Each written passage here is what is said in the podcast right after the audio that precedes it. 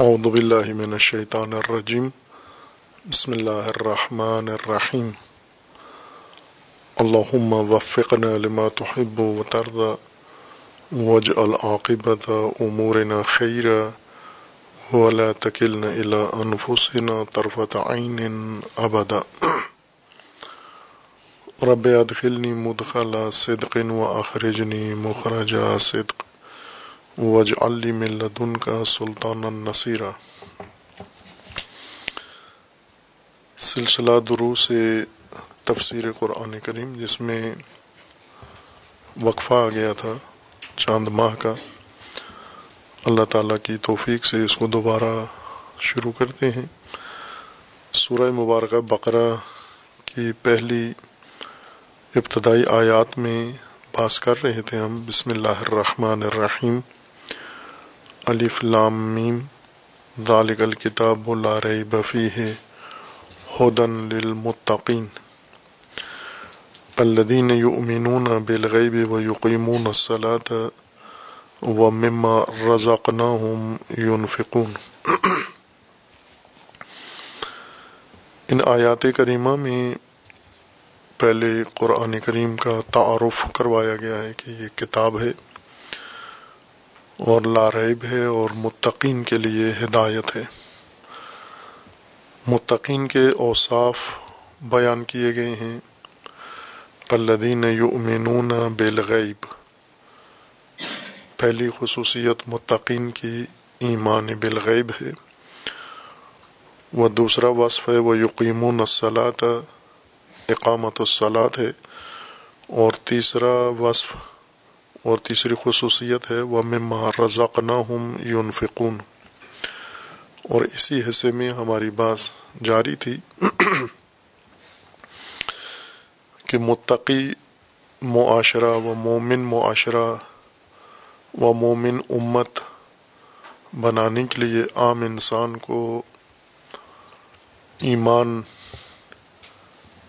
کے زیور سے آراستہ کرنے کے بعد اس کو متقی عنوان کے نیچے لانے کے بعد یہ خصوصیات ان متقین کے اندر موجود ہوں گی الدین یؤمنون بالغیب و یقیمون و یقیمون صلاۃ و مما رزقناہم ينفقون.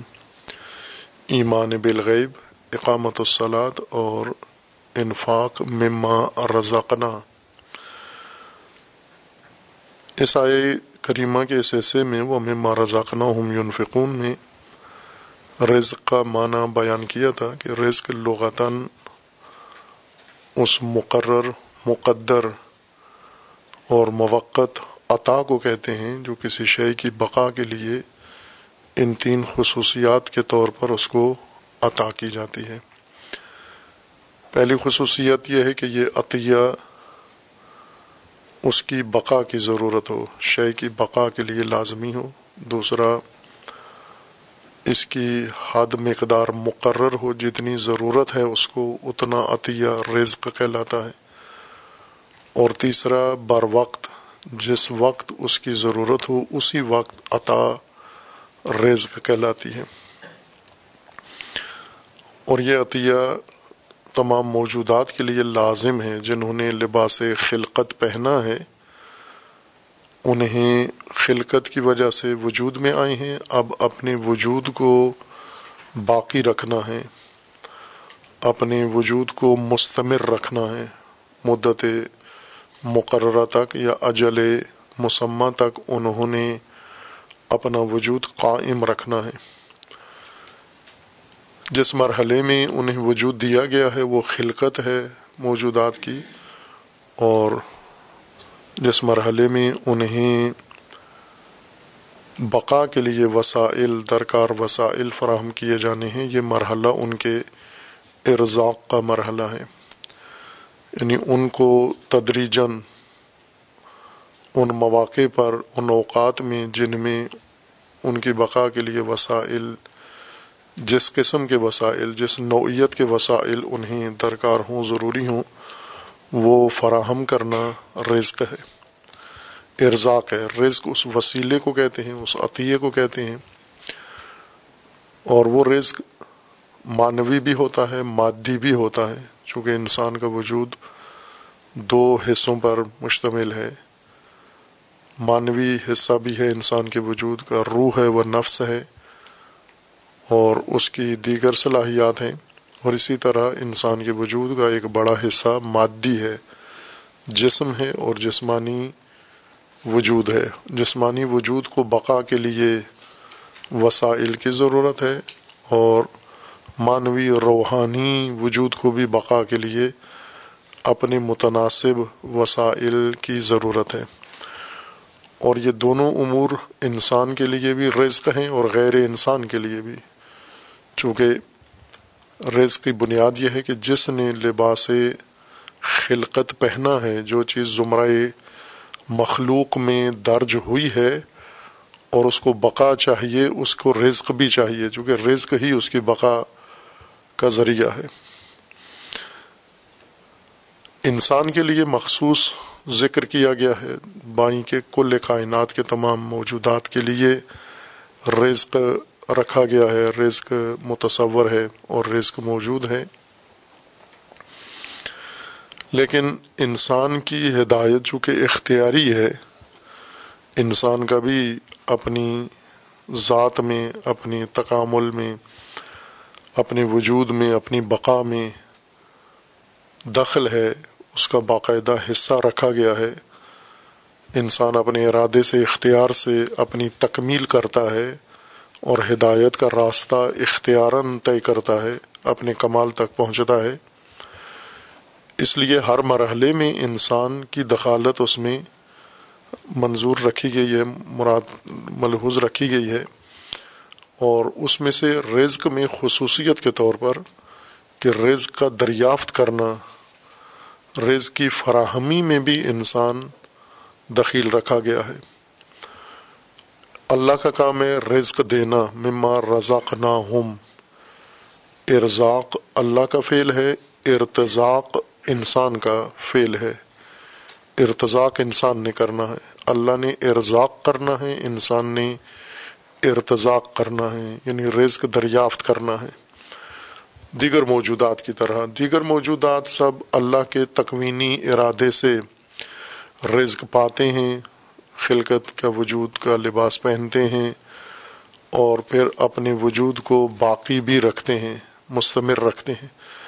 انسان میں یہ سارے مراحل انسان کے ارادے اور انسان کے اختیار کے ساتھ طے ہوتے ہیں۔ لہٰذا انسان ارتزاق میں بھی داخل شامل کیا گیا ہے۔ جس طرح سے پودوں کو رزق ملتا ہے گیاہ کو، نباتات کو جس میں نباتات کا اپنا ارادہ شامل نہیں ہوتا، الہی نظام کے تحت، ربوبی نظام کے تحت ان کو وجود بھی ملتا ہے اور ان کو بقا کے لیے روزانہ کی بنیاد پر۔ بلکہ اگر ہم رزق کا دورانیہ معین کریں تو بہت لطیف نقطہ ہے اس کے اندر کہ رزق کتنے وقفوں کے بعد ملتا ہے، کتنے ٹائم ٹیبل کیا ہے رزق کا۔ ہر موجود کا۔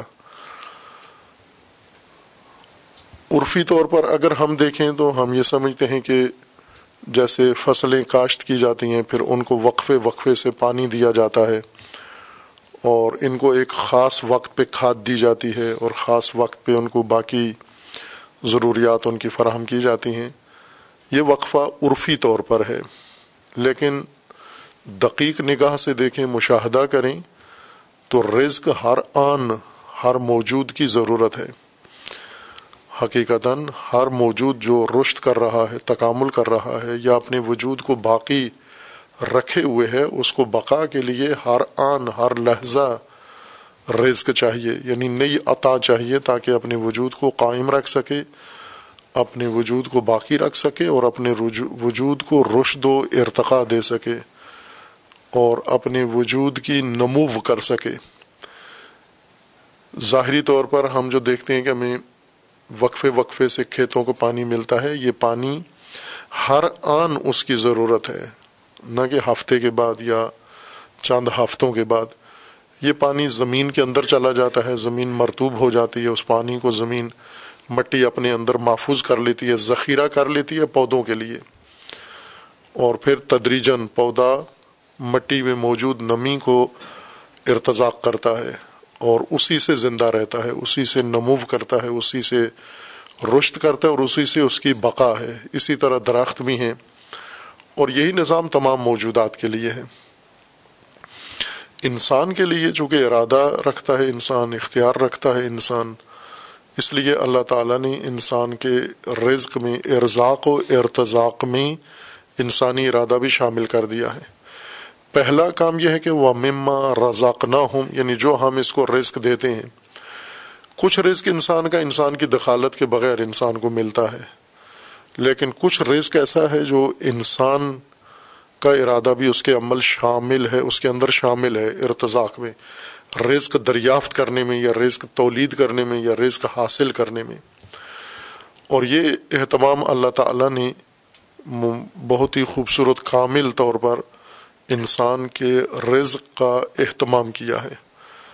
ہر چیز، جیسے روشنی، نور انسان کی ضرورت ہے، یہ رزق ہے انسان کا۔ ہوا، آکسیجن انسان کی ضرورت ہے، یہ رزق ہے انسان کا۔ خوراک اور خوراک کے اندر غذائیت اور اس غذائیت کے اندر مختلف اجزاء، یہ سب انسان کا رزق ہیں جو اللہ تعالیٰ نے اپنے نظام خلقت اور ربوبیت میں خوبصورتی کے ساتھ انسان کے رزق کو بنایا ہے، اس کی پیکنگ کی ہے اور اس کو انسان تک پہنچانے کا اہتمام کیا ہے اور انسان اس سے ارتضاق کر رہا ہے۔ آیا کریمہ میں جو متقین کے لیے وصف ذکر کیا گیا ہے، وہ انفاق ہے، ایمان بالغیب، اقامت الصلاط اور انفاق مما رزقنا۔ جو رزق اللہ تعالیٰ نے انسان کو عطا کیا ہے، اس کا انفاق کرنا۔ انفاق کے متعلق تفسیر موضوعی میں بعض مفصل کی ہے۔ ایک ماہ مبارک رمضان کا پورا دورانیہ اسی باس انفاق کے لیے مخصوص تھا۔ لیکن اس ترتیبی تفسیر کے اور تبیین کے لیے بھی ضروری ہے۔ اس میں سے خلاصہ اس باس کا یہاں پر پیش کیا جائے۔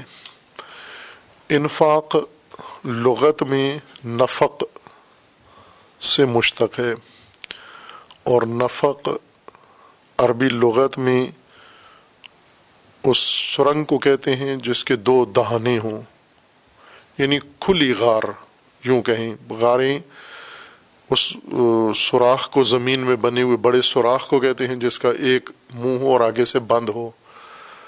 یہ غار کہلاتی ہے، لیکن اگر اس کا دوسرا دروازہ بھی ہو، کھلی غار ہو، ایک طرف سے داخل ہو دوسری طرف سے نکل جائے، ہوا اگر ایک طرف سے داخل ہو، غار میں دوسری طرف سے نکل جائے، اگر انسان جائے یا پانی جائے یا کوئی چیز بھی غار کے ایک دروازے سے جائے، دوسری طرف سے نکلنے کا راستہ موجود ہو، دوسرا کھلا راستہ موجود ہو، اس کو عرب نفق کہتے ہیں۔ اور انفاق کا مطلب ہوتا ہے اس نفق میں کسی چیز کو قرار دینا۔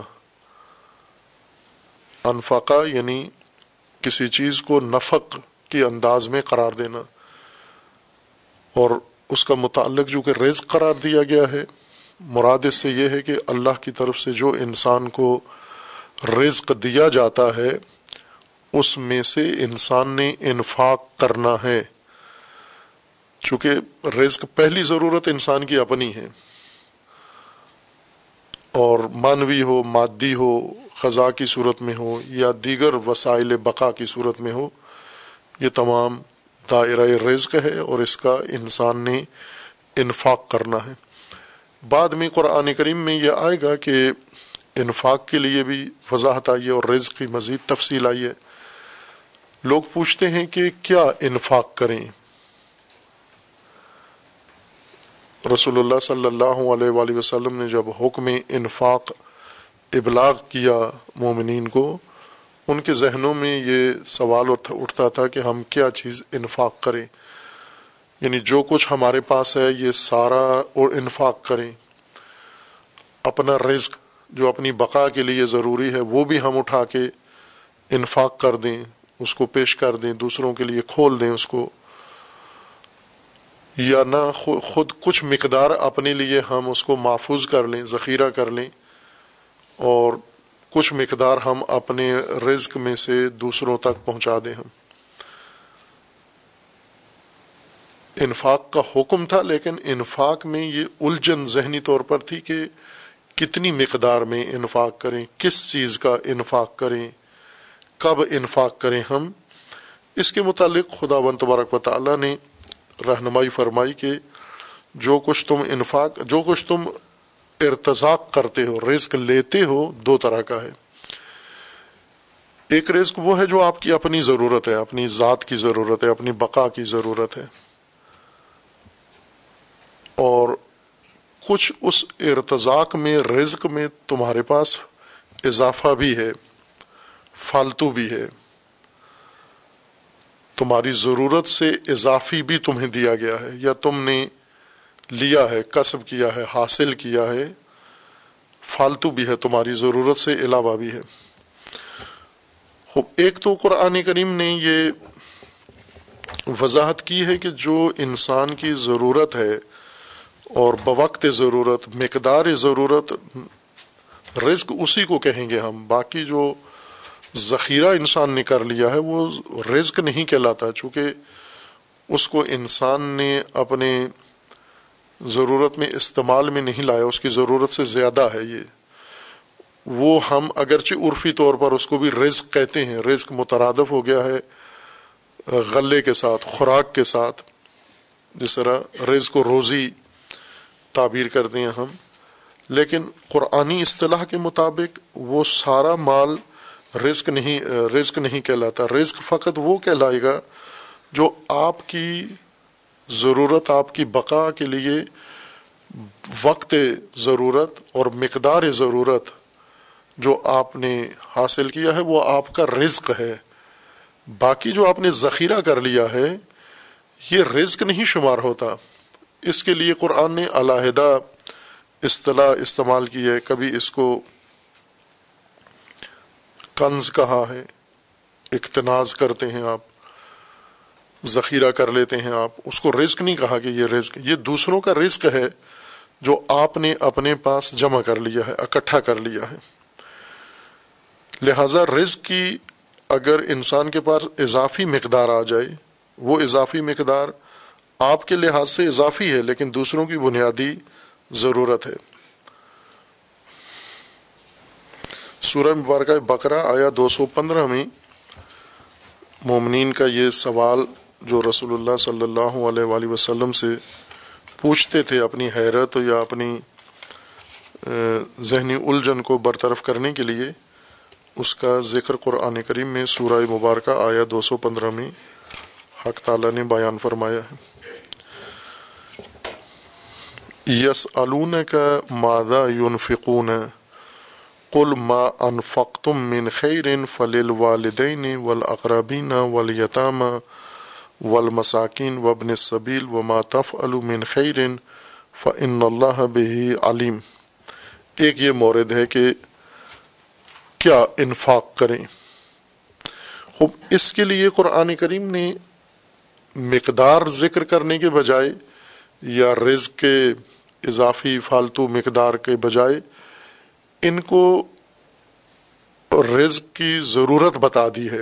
یعنی آپ کیا انفاق کریں؟ فرمایا گیا کہ آپ یہ دیکھو کہ آپ کے پاس جو کچھ ہے اور آپ کے جو متعلقین ہیں، لواحقین ہیں آپ کے، ان کی جو ضروریات ہیں وہ دیکھیں آپ کیا ہیں۔ کل ما انفق یعنی پوچھا یہ گیا تھا کہ کیا انفاق کریں۔ مادہ یونفقون کیا انفاق کریں ہم؟ مادہ؟ یہ نہیں ہے مطلب اس کا کہ کس کو دیں؟ انفاق کس پر کریں؟ یہ پوچھا گیا ہے کہ وہ شے کیا ہو؟ وہ مقدار کتنی ہو؟ جواب میں مقدار بتانے کے بجائے یہ فرمایا گیا ہے، قل ما انفق تم مین خیرن فل والدین ولاقربین ولیتامہ ولمساکین وبن وبن صبیل یہ مصارف ہیں رزق کے۔ اگر آپ کے پاس رزق ہے اور آپ نے انفاق کرنا ہے، یہ آپ کے متعلقین ہیں، یہ آپ کے لواحقین ہیں۔ والدین، اقربا، اقربین، رشتہ دار آپ کے۔ یتامہ نہ کہ رشتہ داروں میں جو یتامہ ہیں۔ کوئی بھی یتیم ہو جو آپ کے حلقہ ارتباط میں ہو، آپ کی اڑوس پڑوس میں ہو، آپ کی زندگی کے ارد گرد کہیں کوئی یتیم بھی موجود ہو۔ ول مساکین وبن سبیل ابن سبیل وہ لوگ ہیں جو آپ کے محلے میں، آپ کے شہر میں، آپ کے علاقے میں آ گئے ہیں۔ کہیں اور سے، کسی اور ملک، کسی اور شہر سے۔ آپ کے ہاں آنے کے بعد اب ان کے پاس مال نہیں ہے۔ ضروری مقدار میں اپنی ضروریات ان کے پاس فراہم نہیں ہے، پوری نہیں ہے۔ انہیں آپ نے اپنے لواحقین میں سمجھنا ہے۔ یعنی وہ پردیسی لوگ جو کسی دوسرے شہر میں، کسی دوسرے ملک میں، کسی دوسرے علاقے میں چلے گئے ہیں اور ان کے پاس مال نہیں ہے، ابھی ضروریات نہیں ہیں۔ جتنی مقدار میں ان کی ضرورت ہے، وہ بھی آپ نے فراہم کرنی ہے۔ سوال کا جواب آ گیا ہے۔ یوں نہیں کہ سوال انہوں نے جو کیا تھا وہ نہیں بتایا گیا اور جو انہوں نے نہیں پوچھا تھا وہ بتا دیا گیا۔ بظاہر آیا کریمہ میں ایسے لگتا ہے کہ لوگوں نے رسول اللہ سے پوچھا کیا انفاق کریں؟ تو حضور نے بتایا کہ ان ان پر انفاق کرو۔ یعنی لوگ بتا دیے۔ نہ، جو پوچھا گیا وہی بتایا گیا۔ انہوں نے پوچھا کیا انفاق کریں؟ وہ بتایا یہ گیا کہ اپنے لواحقین کو دیکھ لو کہ ان کو کیا ضرورت ہے، والدین کو دیکھ لو کیا چاہیے ان کو۔ جو چیز ان کی ضرورت ہے وہی انفاق کرو۔ اور یہ بہت اہم نقطہ ہے کہ ہم انفاق کریں اور اس انفاق کو جو ہم نے لوگوں تک مال پہنچانا ہے، اللہ کا دیا ہوا رزق، وہ کیا چیز ہو؟ جیسے مثال اس کی آج کل ہے، سیلاب زدگان ہیں۔ خوب یہ سیلاب زدگان ایک آفت کا شکار ہوئے ہیں۔ ان کے گھر بار، ان کے وسائل زندگی، نظام زندگی سارا ختم ہو گیا ہے۔ اب ان کو ضرورت ہے۔ ضرورت، ان کی دیکھو، ان کو کیا ضرورت ہے اس وقت؟ آیا ان کو کھانے کے لیے راشن چاہیے؟ آیا ان کو بستر چاہیے، ان کو کمبل چاہیے، ان کو مچھردانیاں چاہیے؟ ان کو گھر چاہیے، ان کے مال مویشی کے لیے چارہ چاہیے، ان کو کپڑے چاہیے، جوتے چاہیے، بیماریوں سے محفوظ رہنے کے لیے ان کو ادویات چاہیے، ان کو ویکسینس چاہیے۔ پہلے یہ دیکھو کہ ان کو چاہیے کیا، جو ان کو چاہیے وہی انفاق کرو آپ۔ مادہ یا یس کا مادہ یونفقون کل جو بھی انفاق کرو، یہ دیکھو کہ ضرورت مند کو چاہیے کیا۔ یہ جواب ہو گیا۔ کیا انفاق کریں؟ دیکھو جس کو انفاق کرنا ہے جس پر، اس کو جو چیز ضرورت ہے وہ اس کے لے کر اس پر انفاق کرو۔ اسی طرح دوسری آیت میں زیادہ واضح تر بتا دیا گیا یعنی یہ الجھن بھی نہیں ہے کہ سوال میں پوچھا گیا کیا انفاق کریں اور جواب میں یہ بتایا گیا کہ ان ان لوگوں پر انفاق کرو، بلکہ وہی جواب دیا گیا جس کی ان کو ضرورت تھی۔ اسی سورہ بار کا بکرا میں آیا، چند آیات بعد میں۔ یہ آیات دو سو پندرہ تھی۔ اس کے بعد آیا دو سو انیس میں ہے۔ یس الون کا ان الخمر والمیسر قلفی ہما اتم کبیر و مناف الناس و اتم ہما اکبر و من نف ہما و یس الون کا اس آیا انیس میں آیا انیس کے دوسرے حصہ میں اللہ تعالیٰ کا فرمان و یس الون کا مادہ یونفقون پوچھتے ہیں آپ سے کہ کیا ہم انفاق کیا کریں؟ قل افوا افو کو انفاق کر دو، کہ یہاں پر زیادہ وضاحت ہے۔ آیا دو سو پندرہ میں بھی یہی جواب تھا۔ وہ جواب ایک طرح سے اس سے زیادہ لطیف تر جواب ہے کہ آپ کیا انفاق کریں؟ خوب پہلے یہ دیکھو کہ جن پر انفاق کرنا ہے، ان کی ضرورت کیا ہے؟ والدین کو دیکھو یتامہ کو دیکھو، اقربین کو دیکھو۔ ان کو جس چیز کی ضرورت ہے، وہ انفاق کرو۔ یہ نہ ہو کہ انہیں دوا کی ضرورت ہے، آپ غلہ دے دو۔ انہیں لباس کی ضرورت ہے، آپ انہیں کوئی اور چیز دے دو۔ جس چیز کی ان کو ضرورت ہے، وہ چیز۔ یہاں پر ضرورت مندوں کے لیے یہ نہیں بتایا گیا کہ ان کی ضرورت کو دیکھو۔ بتایا گیا کہ خود اپنے آپ کو دیکھو، اپنے حساب کتاب کو دیکھو، آپ کے پاس کیا ہے؟ آپ کے پاس دو طرح کا رزق ہے۔ ایک اپنی ضرورت، مقدار ضرورت، آپ کی اور آپ کے تحت کفالت، آپ کا خاندان، آپ کے بیوی بچے، آپ کے زویل حقوق۔ ان کی ضرورت ہے، جن کا رزق آپ نے فراہم کرنا ہے۔ اور ایک وہ مقدار ہے جو فالتو ہے۔ قل افوا افو فالتو کو کہتے ہیں اضافہ۔ جو اضافہ آمدن ہے آپ کے پاس، جو اضافہ غلہ ہے آپ کے پاس، جو اضافہ وسائل ہے آپ کے پاس، جو رزق آپ کی ضرورت سے زیادہ ہے، اس اس کو آپ انفاق کر دو، جو آپ کی ضرورت سے زیادہ ہے، مازاد ہے۔ کدالکا یبین اللہ لکم الآیات لعلکم تتفکرون۔ اب متقی کی صفات میں سے یہ یہ نہیں ہے کہ رزق پاتے ہیں اللہ سے، وہ تو متقی وغیرہ متقی سب کے لیے رزق ہے اللہ تعالیٰ کا۔ اس کے لیے تقوا کی شرط نہیں ہے یہ تقوا کے اوصاف میں سے نہیں ہے۔ رزق اس کو ملے گا جو با تقوا ہے۔ انفاق تقوا کی خصوصیت ہے۔ رزق ہم بلا استثنا بلا تفریق، بلا توعیز سب کو دیں گے۔ لیکن متقی اس رزق میں سے جو اضافہ ہوگا، اس کی ضرورت سے مازاد مقدار ہوگی، اس کو انفاق کرے گا۔ انفاق کے لیے آگے میدان کھلا رکھا گیا ہے۔ خوب، پس رزق آپ کے اپنے بقا کی جو چیز ہے، وہ آپ کا رزق ہے۔ اس سے مازاد مقدار افو ہے، وہ رزق نہیں ہے آپ کا۔ وہ افو ہے، وہ مازاد ہے، وہ فالتو ہے۔ وہ اضافہ ہے۔ اضافہ چیز جو آپ کے پاس موجود ہے، وہ آپ کا رزق نہیں، آپ کی ضرورت نہیں ہے۔ آپ نے ہرس کے تحت اس کو رکھا ہوا ہے، بخل کے تحت اس کو رکھا ہوا ہے۔ آپ نے کسی اور وجہ سے اس کو رکھا ہوا ہے۔ لذت کی خاطر اس کو رکھا ہوا ہے، شوق کی خاطر اس کو رکھا ہوا ہے۔ کوئی بھی وجہ ہو سکتی ہے انسان کے اندر۔ فالتو مال کو ذخیرہ کرنے کی۔ وہ جو کچھ آپ کے پاس جس دلیل سے وہ جس وجہ سے ہے، وہ رزق نہیں ہے آپ کا۔ رزق وہی ہے جو آپ کی بقا میں استعمال ہو رہا ہے۔ اور یوں نہیں کہ آپ اپنی آئندہ نسلوں کے لیے بھی رزق ذخیرہ کر لیں، جیسا کہ کرتے ہیں۔ مثلا ایک انسان ہے، وہ مال و دولت اپنی بناتا ہے، آمدن بناتا ہے، اپنی پھر اس کو جمع کرتا رہتا ہے، بڑھاتا ہے تدریجن اس نیت کے ساتھ کہ میری آنے والی نسلیں بھی اس اس کے، اس سے استفادہ کریں۔ یہ ناروا ہے۔ آنے والی نسلوں کے لیے رزق اکٹھا کرنا، یہ از نظر قرآن ناجائز ہے۔ یہ اطلاف رزق ہے۔ اور اس کے بارے میں شدید آیات ہیں آگے۔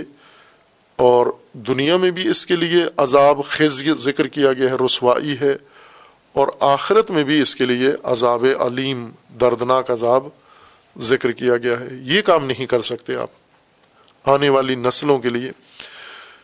چونکہ ہر نسل کے لیے اللہ تعالیٰ نے اہتمام و انتظام کیا ہوا ہے۔ ہر نسل کو اللہ تعالیٰ نے اس کی ذمہ داریاں سونپی ہوئی ہیں، اس کو صلاحیتیں دی ہوئی ہیں۔ اس کی ضرورت کی تمام چیزیں ہر نسل کے لیے اللہ تعالیٰ نے لحاظ کی ہوئی ہیں اور رکھی ہوئی ہیں ان منابع کے اندر۔ وہ منابع ہر نسل کے اختیار میں ہوتے ہیں۔ ایک نسل کئی نسلوں کے لیے ذخیرہ نہیں کر سکتی۔ یہ جرم ہے۔ یہ قرآن کے نزدیک جرائم میں سے ہے۔ مجرمین ہیں وہ لوگ جو رزق کا فالتو ذخیرہ بنا کر جو موجودہ نسل کی ضرورت ہے، اس کو اپنی آئندہ نسل کے لیے ذخیرہ کر لیتے ہیں کہ موجودہ نسل، جیسا کہ اس وقت ہو رہا ہے کہ موجودہ نسل بھوکھی ہے، موجودہ نسل بھوک سے مر رہی ہے، موجودہ نسل میں سے ایک بڑی تعداد، اگر ہم اکثریت کہہ دیں تو بھی مبالغہ نہیں ہے۔ مثلا ہم پاکستان میں لے انسانی نسل کو دیکھ لیں کہ موجودہ نسل میں سے اگر پاکستانی چوبیس پچیس کروڑ ہیں اگر تو ان میں سے ہم کہہ سکتے ہیں کہ پانچ کروڑ ایسے ہیں جن کے پاس ساری ضروریات مکمل ہیں، لیکن باقی نہیں کہہ سکتے کہ ان کے پاس ساری ان کی زندگی کی ضروریات موجود ہیں۔ ابتدائی ضروریات بھی نہیں ہیں ان کے پاس، محروم ہیں۔ یہ ان کے حصے کی ضروریات کہاں گئی ہیں؟ وہ وسائل، وہ لوازمات جو انہیں درکار تھے اور اللہ تعالیٰ نے اس سرزمین میں رکھے تھے۔ ہر نسل کے تناسب سے، ہر نسل کا حصہ بنا کر، وہ اس نسل نے یا پچھلی نسل نے وہ ساری چیزیں سمیٹ کے اپنے خزانوں میں، اپنے اسٹوروں میں جمع کر لی ہیں، اپنے اکاؤنٹس میں جمع کر لی ہیں۔ اس لیے باقی اکثریت محروم ہو گئی ہے۔ یہ تباہی ہے، یہ گناہ ہے، یہ جرم ہے اور اس کی سزا ہے۔ اگر اسلامی حکومت ہو تو اقتناز کی سزا ہے۔ جس طرح قرآن کریم میں سورہ توبہ میں سری قرآن کا حکم ہے، بشارت عذاب علیم کی، جو کنز کرتے ہیں، سونا و چاندی ذخیرہ کرتے ہیں، جمع کر لیتے ہیں، اپنے اکاؤنٹس میں جمع کر لیتے ہیں، اپنے لاکرز میں جمع کر لیتے ہیں۔ یا حتیٰ ایک طریقہ اس وقت رائج اقتناز کا، یہ ذخیرے کا یہ ہے کہ زمینیں خرید لیتے ہیں، جائیدادیں خرید لیتے ہیں پراپرٹی خرید لیتے ہیں، تاکہ پیسہ سارا محفوظ ہو جائے، یہ جائیدادیں ان کے نام پر ہیں اور بوقت ضرورت اگر ان کو ضرورت پڑتی ہے تو وہ بیچ بیچ دیتے ہیں۔ ان میں سے کوئی جائیداد ان کی ضرورت نہیں ہے۔ ایک گھر جس میں ان کی ضرورت ہے، وہ گھر موجود ہے۔ اس کے علاوہ جائیداد بنانا، گھر لینا، بھلے کاروبار کے طور پر لینا، یہ ٹھیک ہے۔ مثلاً کسی انسان کا کاروبار یہی ہے، تجارت یہی ہے کہ وہ زمین لیتا ہے، پھر اس زمین کو آگے بیچ دیتا ہے۔ یا گھر لیتا ہے، بناتا ہے، گھر بنا کے لوگوں کے لیے بیچ دیتا ہے۔ یہ کاروبار ہے، یہ ممنوع نہیں ہے۔ ممنوع یہ ہے کہ آپ نے پیسہ محفوظ کرنے کے لیے، رقم اپنی محفوظ کرنے کے لیے اور بعض بہت ساری چیزوں سے بچنے کے لیے، مثلا چوری نہیں ہوتا پیسہ، ٹیکس نہیں لگتا آپ کے پیسے کے اوپر، اور بہت ساری چیزوں سے انسان محفوظ رکھنے کے لیے کوئی چیز خرید لیتا ہے زمین اور وہ زمین کئی دہائیاں پڑی رہتی ہے۔ دس سال، بیس سال، پچاس سال سے وہ زمین پڑی ہوئی ہے۔ صرف ایک سرمایہ کے طور پر پڑی ہوئی ہے۔ یہ جرم ہے یہ۔ اسلامی حکومت کا کام ہے کہ وہ اس طرح کی تمام جائیدادیں، اس طرح کی پراپرٹیز وہ ساری ضبط کر لے، مصادرہ کر لے وہ محروموں کے حق میں۔ یہ ان لوگوں کی زمینیں ہیں، یہ جن کے پاس رہنے کے لیے گھر نہیں ہے اور اس نے فالتو گھر بنا کے اپنا پیسہ محفوظ رکھا ہوا ہے۔ بس انفاق اپنی دولت یا رزق کو کھولنا، اس کو ایسے راستے میں قرار دینا تاکہ ضرورت مندوں تک پہنچ جائے۔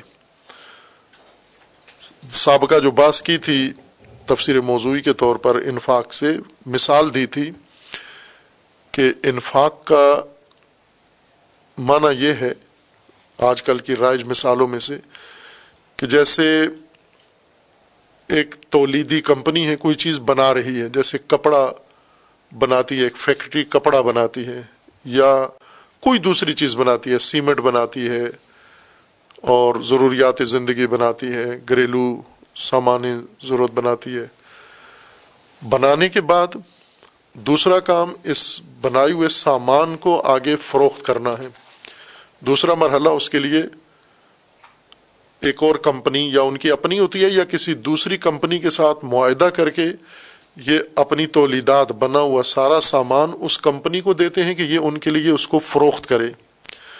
اس دوسری کمپنی کا نام یا اس دوسری کمپنی کا کام ہوتا ہے ڈسٹریبیوشن، تقسیم توضیع یعنی اس چیز کو لے کر مختلف ڈیلرز تک پہنچانا، دکانوں تک پہنچانا اسٹور تک پہنچانا، مارکیٹوں میں پہنچانا۔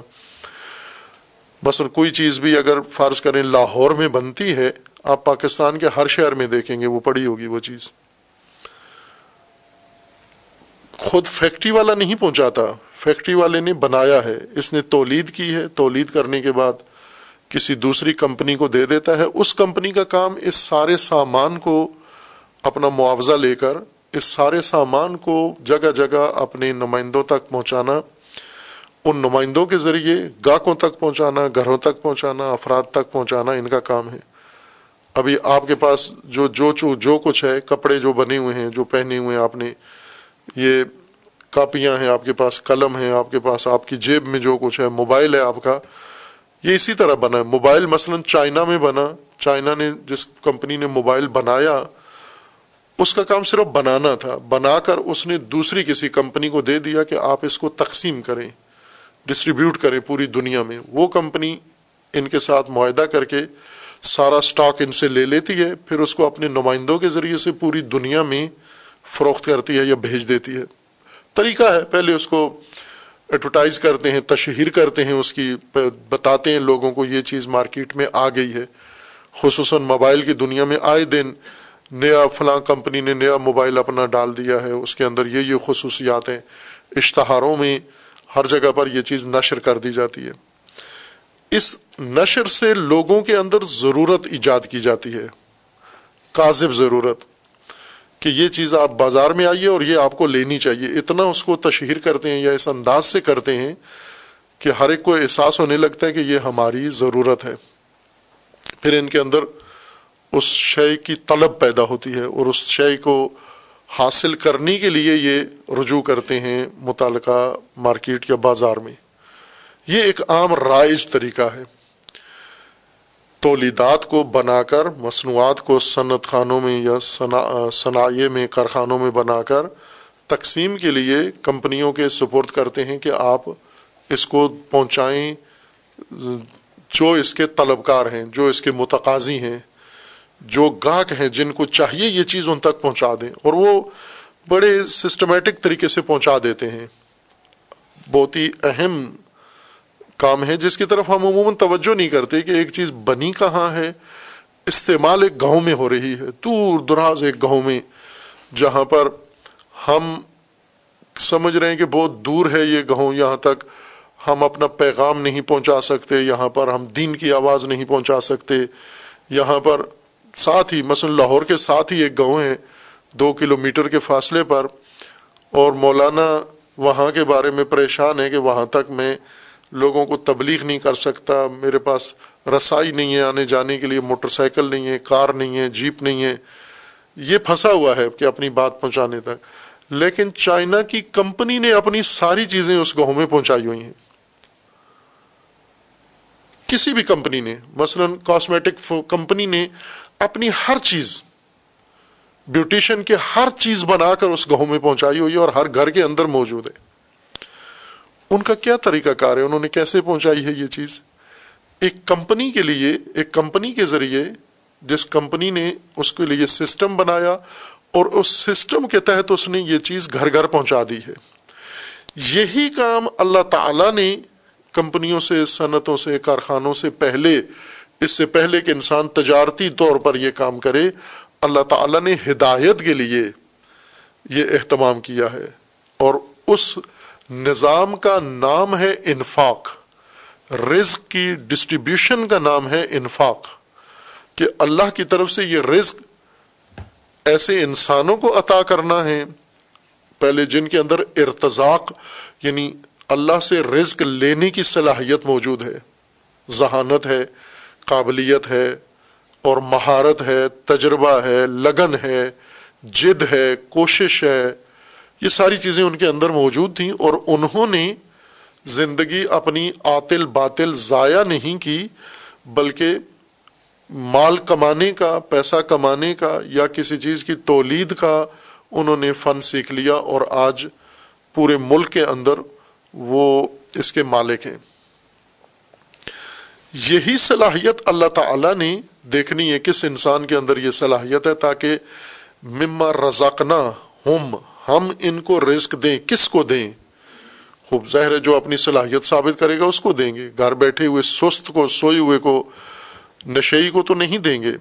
یعنی وہ جو بالکل بے صلاحیت ہے، جس کے اندر کوئی مہارت نہیں ہے، کوئی قابلیت نہیں ہے، کوئی اس کے اندر کسی کام کے کرنے کی لگن نہیں ہے سست عنصر ہے ویسے کل الناس، ایک طبقہ ہے جو روایات میں بیان کیا گیا ہے، کل الناس کل الناس یعنی وہ بوجھ جس نے اپنے آپ کا اپنا بوجھ، اپنے فیملی کا بوجھ دوسروں پہ ڈالا ہوا ہے کہ مجھے آپ سنبھالو، میرے خرچے آپ دو سارے۔ وہ ابھی دیکھیں نا، کتنی ایسی رفائی کمپنیاں ہیں۔ ایک بہت بڑے طبقے کا بوجھ انہوں نے اٹھایا ہوا ہے۔ ایک بہت بڑے طبقے کا مثلا گھر کا بہت بڑا خاندان ہے اور ایک آدمی نے سارے گھر کا بوجھ اٹھایا ہوا ہے۔ وہاں خواتین بھی ہیں، مرد بھی ہیں، جوان بھی ہیں۔ جوان موبائل استعمال کرتے ہیں۔ خصوصاً یہ خاندان جن کے افراد بیرون ملک کام کے لیے گئے ہوئے ہیں، خلیج میں یا یورپ میں، ایک آدمی، ساٹھ ستر آدمیوں کا خاندان ہے کئی ان کے رشتہ دار ہیں، وہ سارے بیٹھ کے گھر میں موبائل استعمال کرتے ہیں، تفریح کرتے ہیں۔ ایک آدمی بیرون ملک دبئی میں، سعودیہ میں کسی ملک میں کما رہا ہے اور یہ سارے ان کو قرآن کیا کہتا ہے؟ کل یہ بوجھ ہیں سارے۔ یہ معیشت کا بوجھ، رزق کا بوجھ۔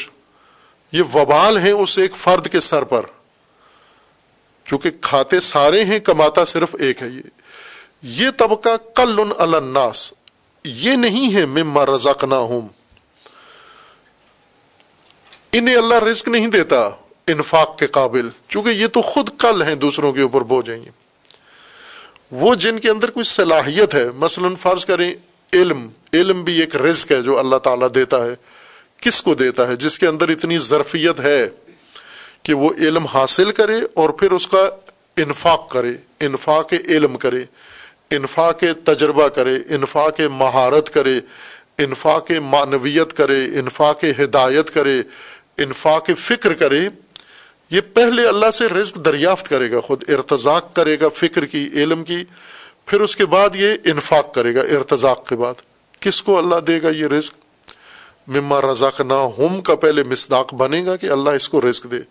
یہ اپنی آمادگی ظاہر کرے گا، اللہ کے سامنے ثابت کرے گا۔ پھر مانوی رزق کے قابل ہے، اللہ مانوی رزق اس کو دے دے گا۔ اور مادی رزق کے قابل ہے، اللہ مادی رزق اس کو دے دے گا۔ کس کے لیے؟ چونکہ اس رزق کا مالک اللہ ہے، مما رزقنا۔ رزقنا ہمارا رزق ہے، ہم نے دیا ہے تمہیں۔ کس لیے دیا ہے؟ انفاق کے لیے دیا ہے ڈسٹریبیوشن کے لیے دیا ہے۔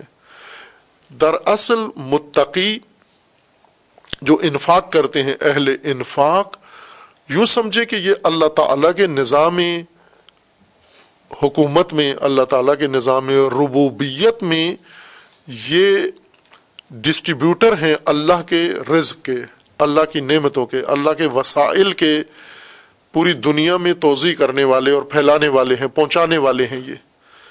جس طرح تاجر تجارت کے لیے یہ سارا کام کرتا ہے، اہل انفاق، منفقین، یہ سب تقوا کی وجہ سے یہ کام کرتے ہیں۔ یہ سب اللہ کے نظام کا حصہ ہیں۔ یعنی اللہ کے کارکن ہیں، اللہ تعالیٰ کے نظام کے کارکن کے طور پر، باقاعدہ طور پر یہ لیے گئے ہیں۔ اللہ نے ان کو اپنے نظام میں لیا ہے، ان کو دیا ہے رزق تاکہ آپ اس کو تقسیم کرو۔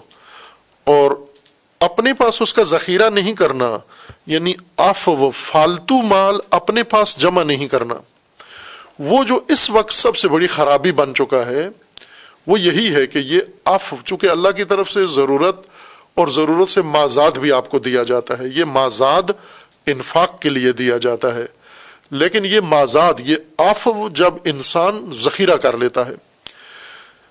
چونکہ اس کا جواز مختلف وجوہات سے دیا گیا ہے۔ کچھ یعنی لوگوں کی حوث و خواہش کے نتیجے میں جواز انہوں نے خود فراہم کر لیا ہے کہ ہمارا کام یہ ہے کہ ہم اپنی مہارتوں سے فائدہ اٹھا کے تمام وسائل جو پوری نسل کے لیے، انسانیت کے لیے ہیں، یہ جتنا زیادہ سمیٹ سکتے ہیں، ہم سمیٹ لیں۔ خوب، کیا جواز ہے آپ کے پاس؟ پہلا جواز اپنی ہرس سے لیتے ہیں، اپنی خواہش سے لیتے ہیں یہ۔ دوسرا جواز ماحول سے لیتے ہیں کہ اس ماحول کے اندر سب ایسا کر رہے ہیں۔ تیسرا جواز ان کو اگر متدین ہیں، مذہبی لوگ ہیں ان کو غلط مذہبی تفسیریں بھی ان کو جواز دے دیتی ہیں کہ یہ کام آپ کر سکتے ہیں، فالتو مال اپنے پاس جمع کر سکتے ہیں، ذخیرہ کر سکتے ہیں۔ اس میں سے اگر آپ اتنی مقدار نکال دیں آف میں سے، بچت میں سے اتنی مقدار نکال دیں، باقی ساری اپنے پاس رکھ لیں۔ یہ جواز ان کو شرعی طور پر بھی یا دین کے نام سے بھی دیا جاتا ہے۔ اور پھر ایسے سرمایہ داری نظام جیسے جو تصورات ہیں شیطانی، ان کو بھی یہ اپنا لیتے ہیں جو ان کو مکمل طور پر یا آئین قانون ملکی ایسا ہے جو ان کو مکمل اجازت دیتا ہے کہ آپ اس ملک کی ساری ثروت اپنے ہیلوں سے، اپنے حربوں سے، اپنی مہارتوں سے، اپنے مختلف ہتھ کنڈوں سے ساری ثروت اپنے پاس جمع کر لیں آپ۔ یہ جرم اس وقت ہو رہا ہے اور اسی وجہ سے انسانی نسل جو تدریجن بڑھ رہی ہے اور تیزی سے بڑھ رہی ہے اور یہ نسل تباہی کی طرف جا رہی ہے اور سب سے بڑا اس کے اندر تباہی کی وجہ یہی چیز ہے جو سرمایہ داری نظام کی بنیاد بنا ہوا ہے یہاں پر کہ آپ جو فالتو مال ہے سرپلس سروت ہے، دولت ہے آپ کے پاس، اس کو آپ ذخیرہ کر سکتے ہیں۔ یہ بچت آپ کر سکتے ہیں یعنی کمائیں، بچائیں۔ کماتے جائیں، بچاتے جائیں، کماتے جائیں، بچاتے جائیں۔ اس بچت کو کیا کریں؟ مزید کمانے میں۔ اپنے کاروبار کو مزید وسعت دو، مزید کماؤ، پھر مزید بچاؤ۔ وہ جو بچاؤ گے، پھر کیا کرو؟ اور کاروبار شروع کرو۔ اور تجارت بڑھاؤ۔